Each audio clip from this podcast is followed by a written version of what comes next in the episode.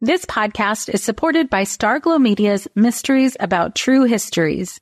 From the creators of the hit top ranking kids educational podcast in the world, Who Smarted, the Emmy nominated Nat Geo Disney Plus's Brain Games and Netflix's Brainchild comes Mysteries About True Histories, affectionately known as MATH, or math, in which kids ages six and up can hear humorous and educational stories that follow two best friends, Max and Molly, while they go on adventures through time, solving puzzles, hidden equations, talking about history, and making learning cool.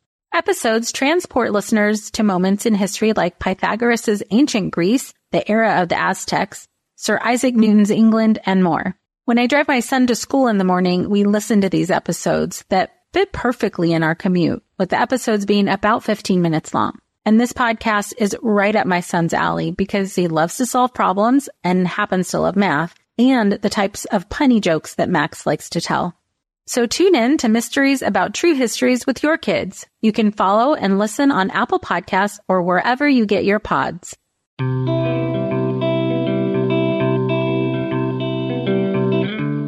Welcome to Mom and Mind, where we dive into all aspects of perinatal mental health and wellness related to pregnancy, birth, loss, postpartum, and new parenthood. It's so much more than postpartum depression. We raise the volume on all of these topics in the hopes that someday everyone will have the support and info that they deserve before they need it. Please note this podcast is not a replacement for treatment by a professional or professional training. Welcome to Mom and Mind. I'm your host, Dr. Kat. In this episode, we are going to be taking a closer look at what it's like to be a therapist going through your own perinatal mental health challenge. And really, very specifically, we're going to be talking about what it's like to be dealing with infertility as a therapist while you're being a therapist.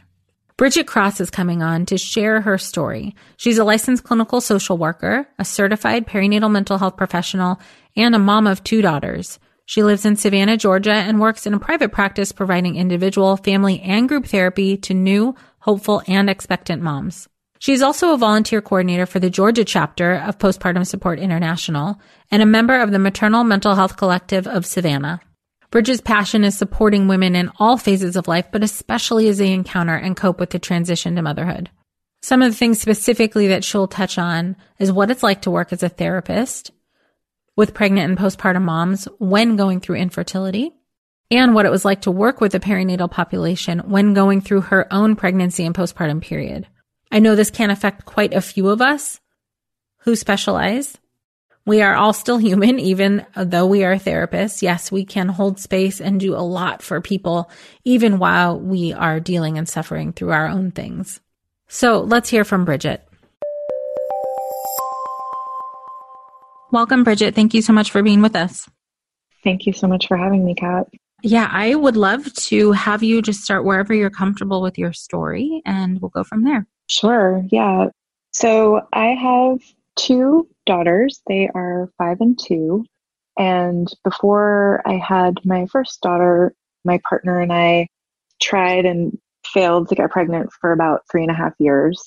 So we tried quite a bit on our own. We did a bunch of IUIs and then eventually landed on IVF. And we were hugely fortunate because we I got pregnant on our first try of IVF and had just really healthy, problem free, kind of amazing pregnancy. So it was sort of like this reward mm. after all of the things that we'd been through getting there. And then similarly, I also just felt really fortunate that I had like a pretty beautiful and perfect birth with my oldest daughter. It was really like everything that I wanted it to be. I felt fully supported and cared for by my partner and my doula and the medical team, my OB. And it was sort of like everything kind of unfolding basically as I'd always hoped um, after all this time going to get there. But then pretty much right after, and I would say kind of starting during labor itself, I just became consumed with like crippling anxiety, mm. anger, really intense, kind of int- intrusive negative thoughts, um, feeling just so panicked really about just the whole situation of feeling like, who is this baby? who am I? What am I going to do? How am I going to take care of her? This was a total mistake. Like, mm-hmm. really just mm-hmm. feeling the intensity of like kind of remorse and mm-hmm. terror about all of it. And that was obviously really disturbing to me. And I think I wrote it off at the time as just, you know, you're tired, you're exhausted, it's hormones, whatever.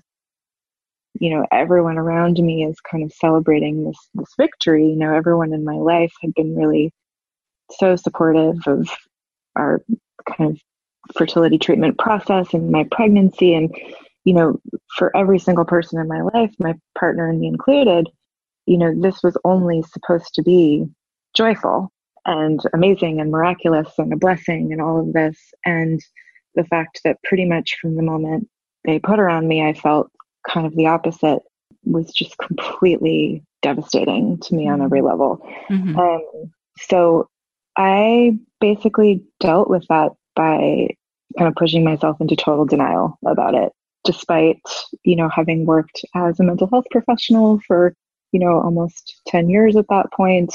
Mm. Um, despite, you know, everything that I knew about, you know, my own experiences of depression in the past. And, you know, I, I knew that postpartum depression was a thing. I didn't really know that much about it, but I, mm. I certainly knew that could be a possibility. Right. But I just couldn't face it Mm-hmm. I think I felt so much of, you know, what our clients feel this kind of shame around it of, you know, I'm a horrible mother if I feel this way, I'm a horrible woman, you know, look at everything I went through and I'm so ungrateful and so many people didn't get to have the success that I did and mm-hmm. all of that shame. And then also a big piece of it that I think so many people who work as mental health clinicians feel, which is like I should be better than this. Like, I should be stronger than this. I know what's what. I mm-hmm. work with mentally ill people. Um, I'm, you know, the therapist. mm-hmm. And I think that, you know, I, and, on top of that, like, I've been in therapy for like a good chunk of my life. Like, what's right. wrong with me that I can't deal with this? And then, too, you know, in my relationship with my partner, I kind of have that role of being sort of, you know, my partner is not a mental health professional. And in a lot of ways, I think in our relationship, I'm kind of the one who like knows what to do and the one who sort of takes care of people's feelings and has a sense of when things are going wrong emotionally, like what do you do? Mm-hmm. And the idea that I was really for the first time in my life in this space of complete like like fear and panic and not knowing what to do and feeling like everything is all wrong and I can't let anyone know yeah. was just like the worst. mm-hmm. So, you know, I think for the first few weeks, it, it showed up mainly as anxiety. I mean, intense sleep deprivation and then anxiety. I had a lot of trouble breastfeeding, which is like mm-hmm. its own intense stress. Yeah, right. Um, and then all the kind of, you know, consulting with a million different people about that and just kind of running myself ragged so that by the end of maybe the first month or so, I just was in like deep, dark depression. I was mm. crying all day, every day. I was not wanting to be with the baby, but also not wanting to let anyone hold her. Right. I like couldn't say that she was my daughter or that I was a mother. I kept doing that thing of saying the baby. This podcast is supported by Understood Explains. As parents, we are often having to figure out things as we go, and that is very true for our children's education. And to help you out, I want to tell you about a podcast called Understood Explains. This season is hosted by teacher and special education expert Juliana Urtubey, and she discusses all the things you'd want to know about individual education plans, or IEPs, what they are, why they're needed, who benefits from them, and what to expect when you have meetings with teachers. I could have really used this podcast when my son had an IEP for speech when he was six. I was overwhelmed trying to understand the process and what everything meant. The episode on Understood Explains Does My Child Need an IEP? was the kind of info that would have really helped me get the most out of the educational support of the IEP for my son. And if you need that kind of support, I really recommend this podcast. To listen to Understood Explains, search for Understood Explains in your podcast app. That's Understood Explains. Hi there, I'm Andrea Owen, self help author with 19 translations of my books, global keynote speaker, and life coach. My podcast, Make Some Noise, has been serving up self help in a simple to digest way for the last decade. The topics brought in each episode are practical and easy to implement around topics such as working through fears that keep you stuck, different modalities of therapy, managing your negative self talk, and more. We bring you guest experts, solo episodes, and I even coach listeners on the air around relatable struggles. I also do my best to weave my sense of humor into some heavy topics because let's face it, life can be pretty hard and it's so much better when we can have some fun while walking through our challenges. Whether you're seasoned in personal development or just starting out, Make Some Noise podcast will help you become the best version of yourself, the person you're proud of when you look in the mirror and show up in your life. Simply search Make Some Noise with Andrea Owen wherever you listen to your podcasts.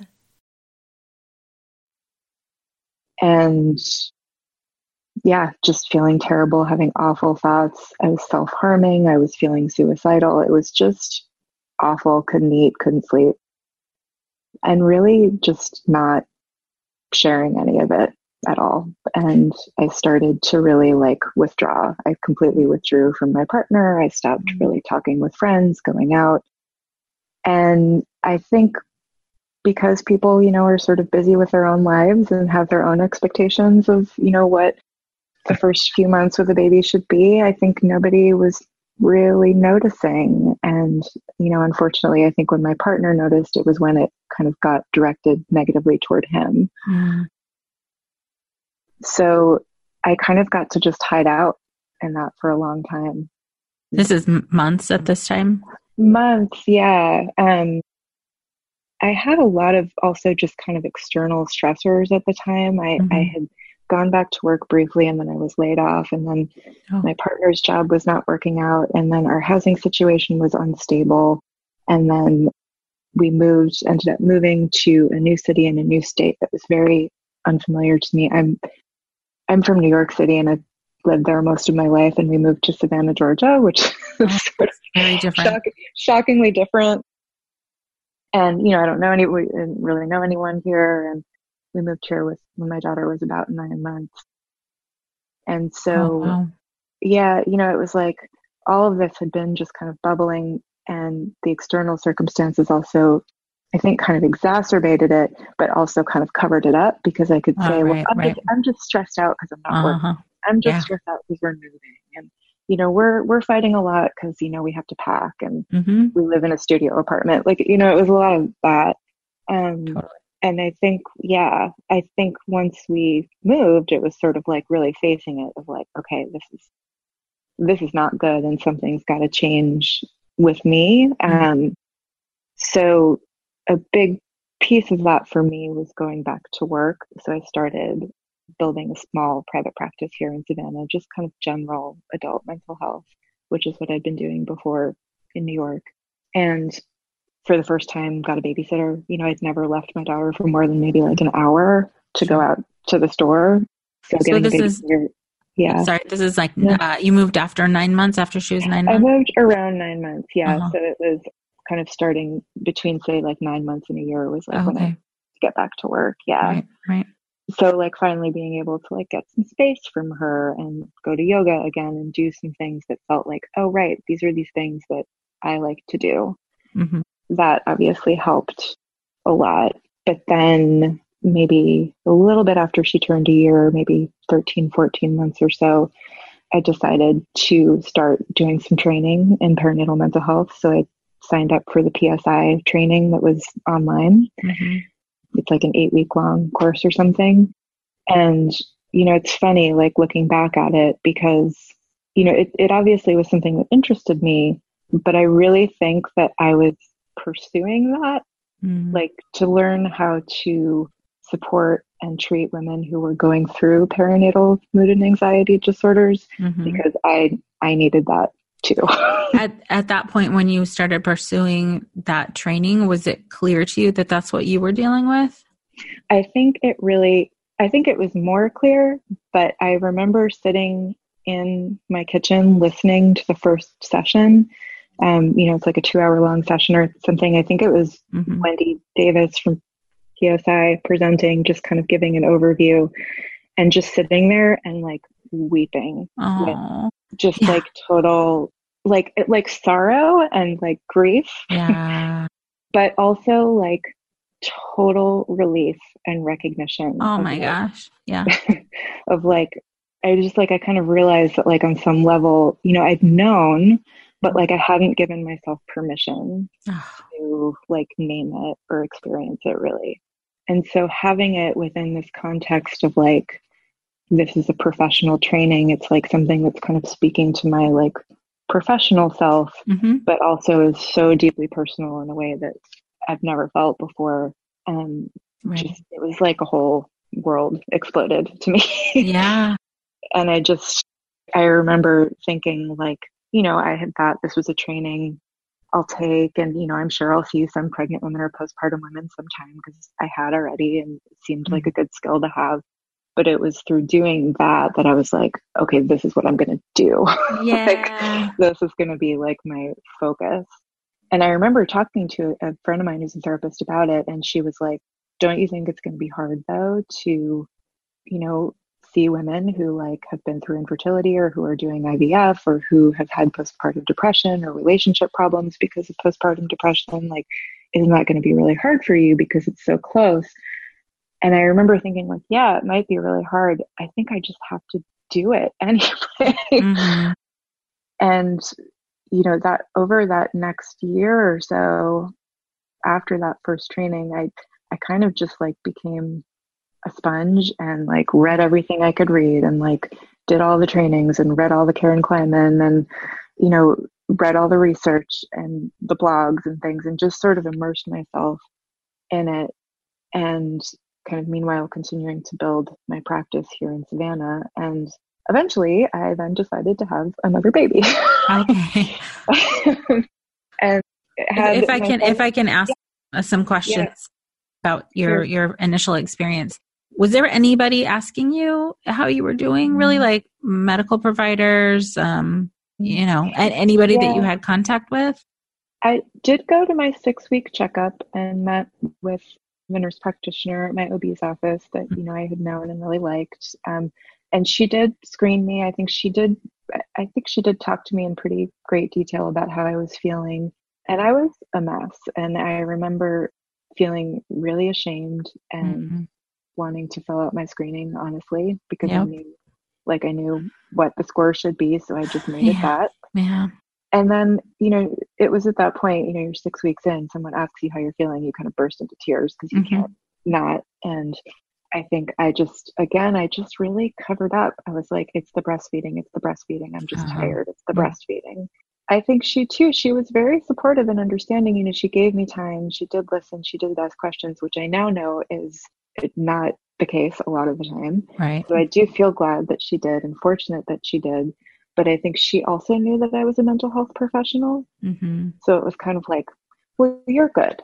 You know, yeah. you'll tell me if you're not good yeah, that that that's what I was curious about and that I've been uh, hearing and seeing more often is that there's an assumption too, like it's a little bit double-sided for us that as a mental health professional, even though people don't really want to talk about their mental health, if we're dealing with something, people assume that we've got it. Yeah, you've got it. Like you you know what it looks like when it's not okay. So Right. Like I'll take your lead mm-hmm. on it. Mm-hmm. mm-hmm. And I think for me, as I think like for many people who go into this field, that's kind of like my role in a lot of my relationships mm-hmm. is like, mm-hmm. you've got it.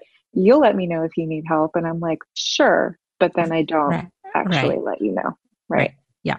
Yeah. So there wasn't anyone necessarily saying like, no, you're not okay. Or even just like, I can tell you're not okay. Like, can you tell me more honestly what's mm-hmm. going on. Mm-hmm. I think the closest person who was doing that was my partner, who was certainly aware that I wasn't okay and I think very disturbed by it. Mm-hmm.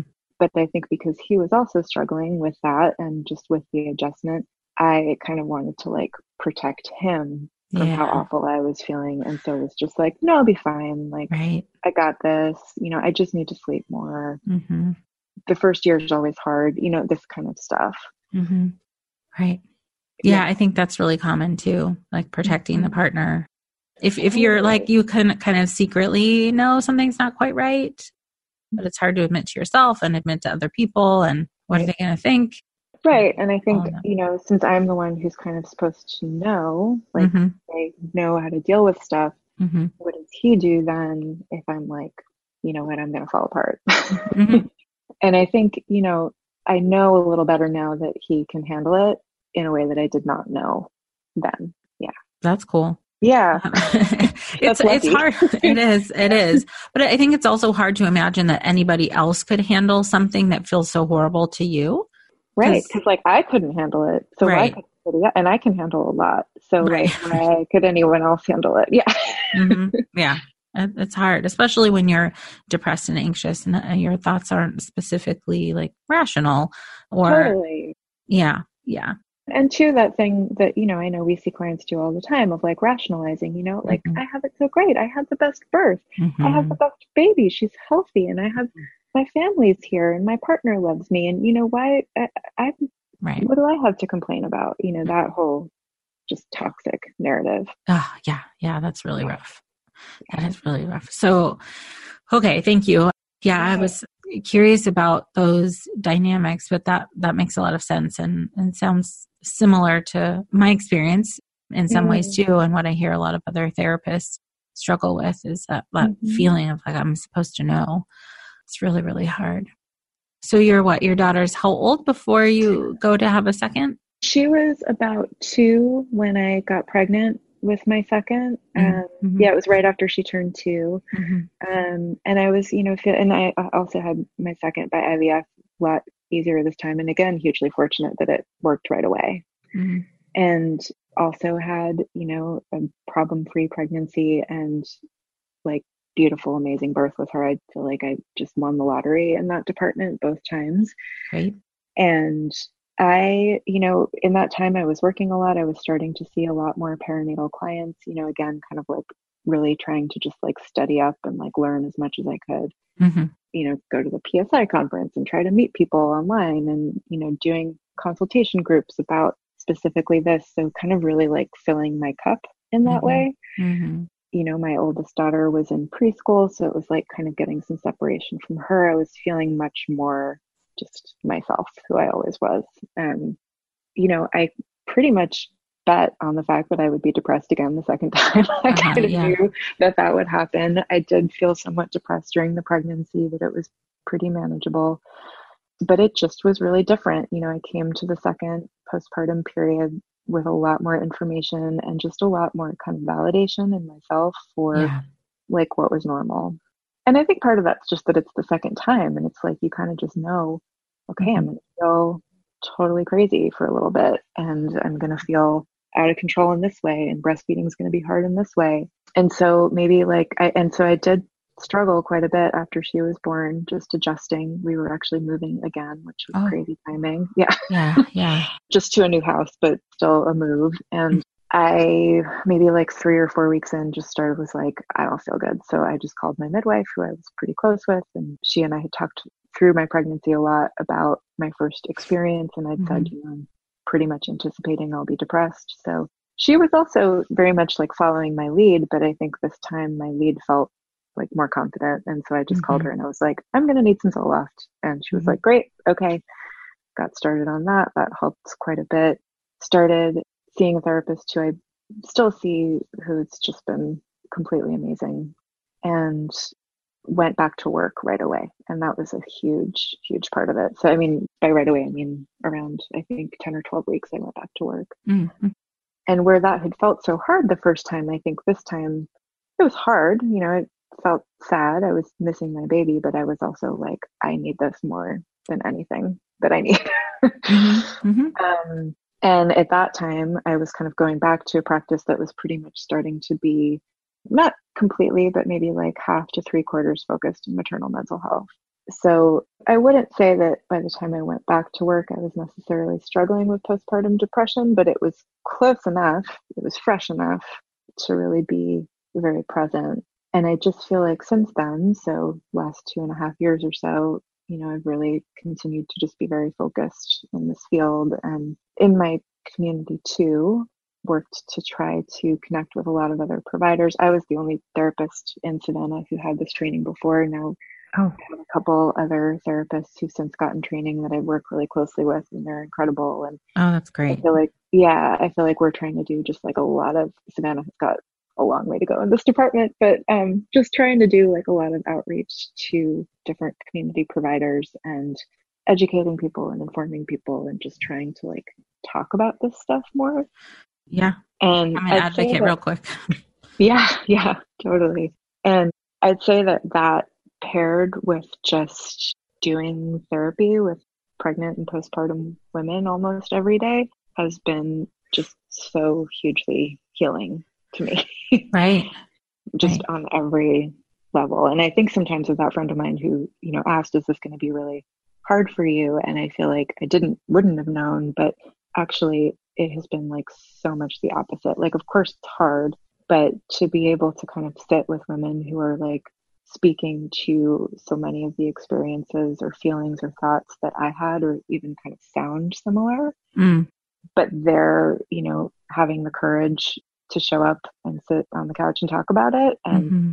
help themselves get better and do all of this work for themselves and their families, like, is just unbelievably inspiring right. to me. So, it's ended up being the perfect thing for me oh, in that great. way. Yeah. Yeah, yeah, that's great. It, it's so nice to be able to see people go through their own healing process when, especially when you know mm-hmm. they can feel better and they don't know that yet. Mm-hmm. It's really, really cool. So while this is super healing on a lot of levels, I'm sure, um, like you had mentioned, there were some difficult parts.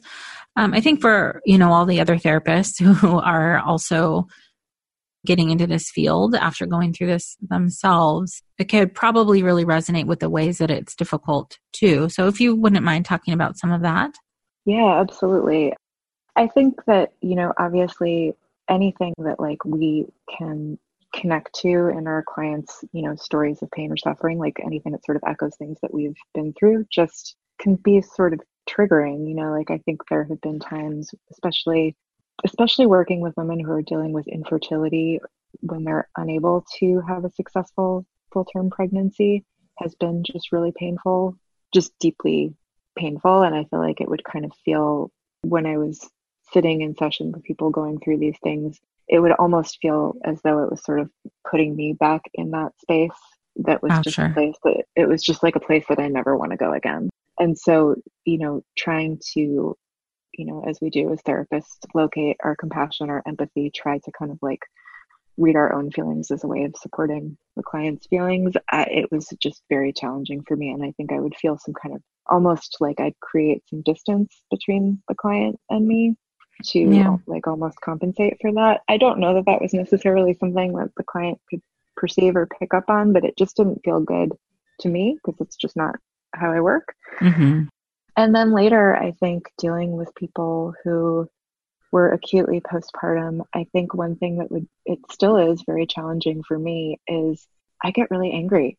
I mm-hmm. get really angry about their situations. Yeah. Um, I get really angry about the lack of support, you know, whether mm-hmm. it's their family or their partner or their providers or whatever. I get real mad real fast about yeah. it. and I realized, you know, it's warranted a lot of the time. Totally. I also realized that it's a lot of the anger that I still have about what it was like for me. Yes, ma'am. Yeah, like I just still feel really angry. I think, you know, I feel loads better. I feel really good, in fact, about where I am just as a professional, as a mom, um, as a maternal mental health provider, all of it. But if I think too deeply about just kind of like a lot of the details around my postpartum period in particular, I just got really angry. So mm-hmm. I think on on the one hand, it's it's useful because I think it helps me connect with my clients, but mm-hmm. I think it's also been really challenging to kind of know how to keep that in check to just be with clients where they're at because mm-hmm. they might not be angry, right? They might be grieving. They might be actually in that space of denial like I was. They might be mm-hmm. anxious and my anger isn't sometimes is useful sometimes is not going to be right and mm-hmm. so i think that's just been hard to grapple with. And then just kind of knowing, you know, after they leave and I'm kind of left with it and going about my life, like, how do I deal with that anger? Where do I put it? Because, I mean, there's just a lot to be angry about in the world, obviously, but in this work, especially, it just really yeah touches on a lot. And so I have to kind of constantly try to keep keep in check to like a sense of hopelessness or helplessness because right. it's very easy to feel that way, especially just in terms of what's available to women in this community that I live in. Sure. Right. You're holding those sort of like community and global perspectives at the same time yeah. that you're sitting with somebody in their kind of not to say individual pain, but um, mm-hmm. the, the pain that one person is talking about in that moment. Right. Totally. I think you know that's the thing is like just sort of recognizing that we can only be with like one person or family at a time you know we can do all these other larger things but like when it comes down to it we just have to be with that person and what their experience is mm-hmm. i think that can be just hard to hold on to when the anger and also the grief comes into play mm-hmm. and right. i don't know that i feel like that you know as acutely about other things that are not maternal mental health. It's like, oh, sure. Is really, this is really like the main kind of triggery passion for me. So, yeah, I love yeah. that. I love that on so many levels and can fully resonate with it too. Yeah. Mm-hmm. I get angry too. Yeah. yeah. It's, I mean, I, and, and like, I believe in anger. Like, I think anger is actually really useful. And a lot of times with clients, you know, they'll come in and they're like, I'm just so angry about all of this and I don't want to be. And I'm angry at my partner and my baby and my doctor, and my mom. And, you know, I get it. Like anger feels awful, but it's like really important to work with it, I think. Right. Yeah. Yeah.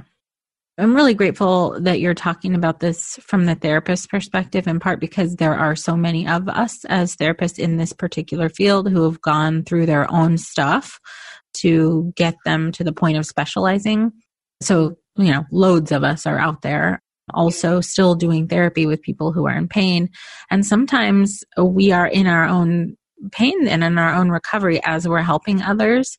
And that it, it is hard to balance that.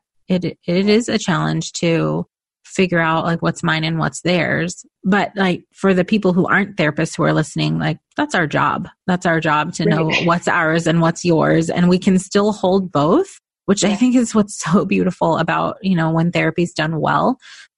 We are getting our own support. Oftentimes, you know, therapists go to therapy, newsflash, mm-hmm. right? And we're getting our they own. Should. they should. Well, yeah. hey, but yeah, that's a whole other episode. yeah. but right, yeah, um, we're still human. But part of the work that we do is to hold both, is to to be able to recognize that we may have some stuff that comes up in relation to our clients, but you explained it so beautifully that you know how how you manage that is part of the work totally i mean i think that's part of our jobs right mm-hmm. is to take care of that so that we can show up for other people yeah mm-hmm. yeah yeah and some days are hard totally some just are hard i also you know like i think in a lot of ways since working in this field and with this population like it's obviously kind of filled me up and fed me so much just personally right but i also feel like because of my own experience and just, you know, the different paths that's taken me down, like I actually really feel like it's made me a better therapist mm-hmm. just generally. Yeah. Because I've had to kind of grapple with some of these, grapple with myself really and my, my own blocks and demons and all of that. Mm-hmm. So. Oh, right. I think it's true that if you've gone through it, you can show up in a different way in a deeper way, even if the client isn't specifically, you know, you're not telling them all about your own story really. Right. Unless it's clinically appropriate, sometimes that does mm-hmm. come out, but you get it in a way that, you know, that people who aren't in the specialty don't. Totally. Yeah. E- even if you're in the specialty and you haven't gone through it yourself, if you have like, uh, you know, enough training and you've heard enough stories, you can also understand this in a way that other people don't, other therapists don't. Mm-hmm, definitely. I mean, and two, I mean, I could just go down the whole road of, you know, the things, not to say that all therapists who don't have this training are not equipped to handle this population, but I just have heard from clients so many of the well-intentioned but really damaging things that they've heard mm-hmm. from other therapists when who don't have this training mm-hmm. when they go to them for support around perinatal issues. It's just really right. scary. yeah, I've heard it a lot. And and I will say it's mm-hmm. people who want to help this population should have specialized training. But because same for the same reason I, I just heard you say it's it does more damage. And also, I mean, I like me personally, this is actually like a soapbox issue, but we won't mm-hmm. get into all of it today. I wouldn't treat addiction because that's not what I have training in. Exactly. It's, that's just, I, I think it's just professionally really valuable and necessary to mm-hmm. have adequate training. So, yeah, I'll and agree with you. So, yeah. And I, too, I just think, you know, the training obviously like enhances our clinical work, but I just feel like it's helped. I mean, you know, like I'm saying, it's just helped me so much in terms of understanding just all the kind of many aspects of motherhood that I never would have understood or anticipated. When it comes to raising kids, there's so much to consider. Things like what do we feed them? When do we feed them? How do they sleep? What does it look like to raise kind kids? How does their nervous system work? How do I keep myself calm? What are my triggers? There's so much that comes into play, and we are distilling all of that information for you at Voices of Your Village podcast, where we bring experts in the field of early childhood and education and psychology and across the board so that you don't have to comb the internet for information you get to show up and hang out and have shame free, judgment free conversations and insights into what it looks like to raise kind, empathetic, emotionally intelligent humans. I'm Alyssa Blask Campbell. I have a master's degree in early childhood education. I'm a mom of two, and I am walking this journey right alongside you doing this work. Come hang out with me at Voices of Your Village, and we can dive into real conversations with actionable tips. Hey there, I'm Debbie Reber, the founder of Tilt Parenting and the author of the book Differently Wired. The mission of Tilt is to change the way neurodivergence, whether that's having a learning disability, having ADHD, being gifted, autistic, or some combination of all of the above, is perceived and experienced so differently wired kids and the parents like us raising them can truly thrive. On the Tilt Parenting podcast, I get to talk with authors, therapists, educators, and parenting experts who are committed to this mission. I ask the questions my listeners are most curious about when it comes to supporting our kids. And in turn, my guests share strategies for challenges, out of the box ideas for navigating school, best practices for therapies, tips for advocating, and so many thoughtful insights on what it really takes to help our kids grow up feeling seen and respected so they can create awesome lives for themselves. I know that raising a differently wired kid can feel overwhelming and isolating, but I promise you, you are not alone and it can feel so much better. If you're on this parenting journey, come listen to Tilt Parenting. Together, we can shift this paradigm and show up for our exceptional kids with hope, possibility, and joy. Oh, sure. Sure. And even though your specific experience might not be the same as all of the clients that you are helping, because of your personal experience and additionally your training, you get it on so many levels. And if I might say, we are connected to a just a phenomenal group of people who also specialize. But like within the specialty, there are so many specialties, so we can consult people all the time as needed. Yeah, yeah. yeah. I'm, I've, I mean that community of perinatal providers, though I'm connected through most of you just through the internet has mm-hmm. been like also just hugely helpful to me. I mean, professionally and personally, mm-hmm. partly because I've felt very isolated where I am in my city. So it's been just a great connection to have. Yeah. I mean, when I sometimes when I think about the one individual client, like you said, that you're helping at a time, they're being supported by you or by any other trained therapist. And then that therapist is connected to support and there's this whole network and it just funnels down so beautifully into yeah. you know helping the individual because we have yeah. we have adequate support. Well mm-hmm. sometimes we don't but we do have a lot of support resources available to us. Totally. It's so true. And i've i feel like i've really benefited from that so much here. And also because i will say georgia's chapter of PSI is so awesome and really oh. kind of robust and active. And that's great. Early on, when I first started, they're mostly based in Atlanta, so not too close to me. But when I first started training, I connected with, went to some trainings with them, and that group of women who's gotten that chapter really up and running amazingly has just been like such a huge source of support for me. So Oh, that's great. that's been great. Yeah. That's fantastic. I think we're all a little bit angry, and that probably helps. Yes. it does. I think it helps to just be around people who get it, you know, right, right. get who get why we should all be raging. we're angry, but we're also super compassionate and Yes. and patient and all Uh-huh. that. right. Yeah. yeah, absolutely. So, what would you say to the therapist who is going through this right now and potentially specializing in this area as well? What would you say to them in terms of, you know, what helped you get through or hopeful messages for them? Yeah, I mean, I think obviously, like at the core of it is just to try to prioritize taking care of self. And, you know, by that, I don't mean like self care in terms of like getting massages or something, but like really, really taking care of just your feelings and what you're going through. I think that even though there can be a lot to be gained from working with this population, if you're going through it, I also just feel like it's really important, you know, for all of us to always be like checking our boundaries and noticing if there are particular types of presenting issues, say, that are like just too much.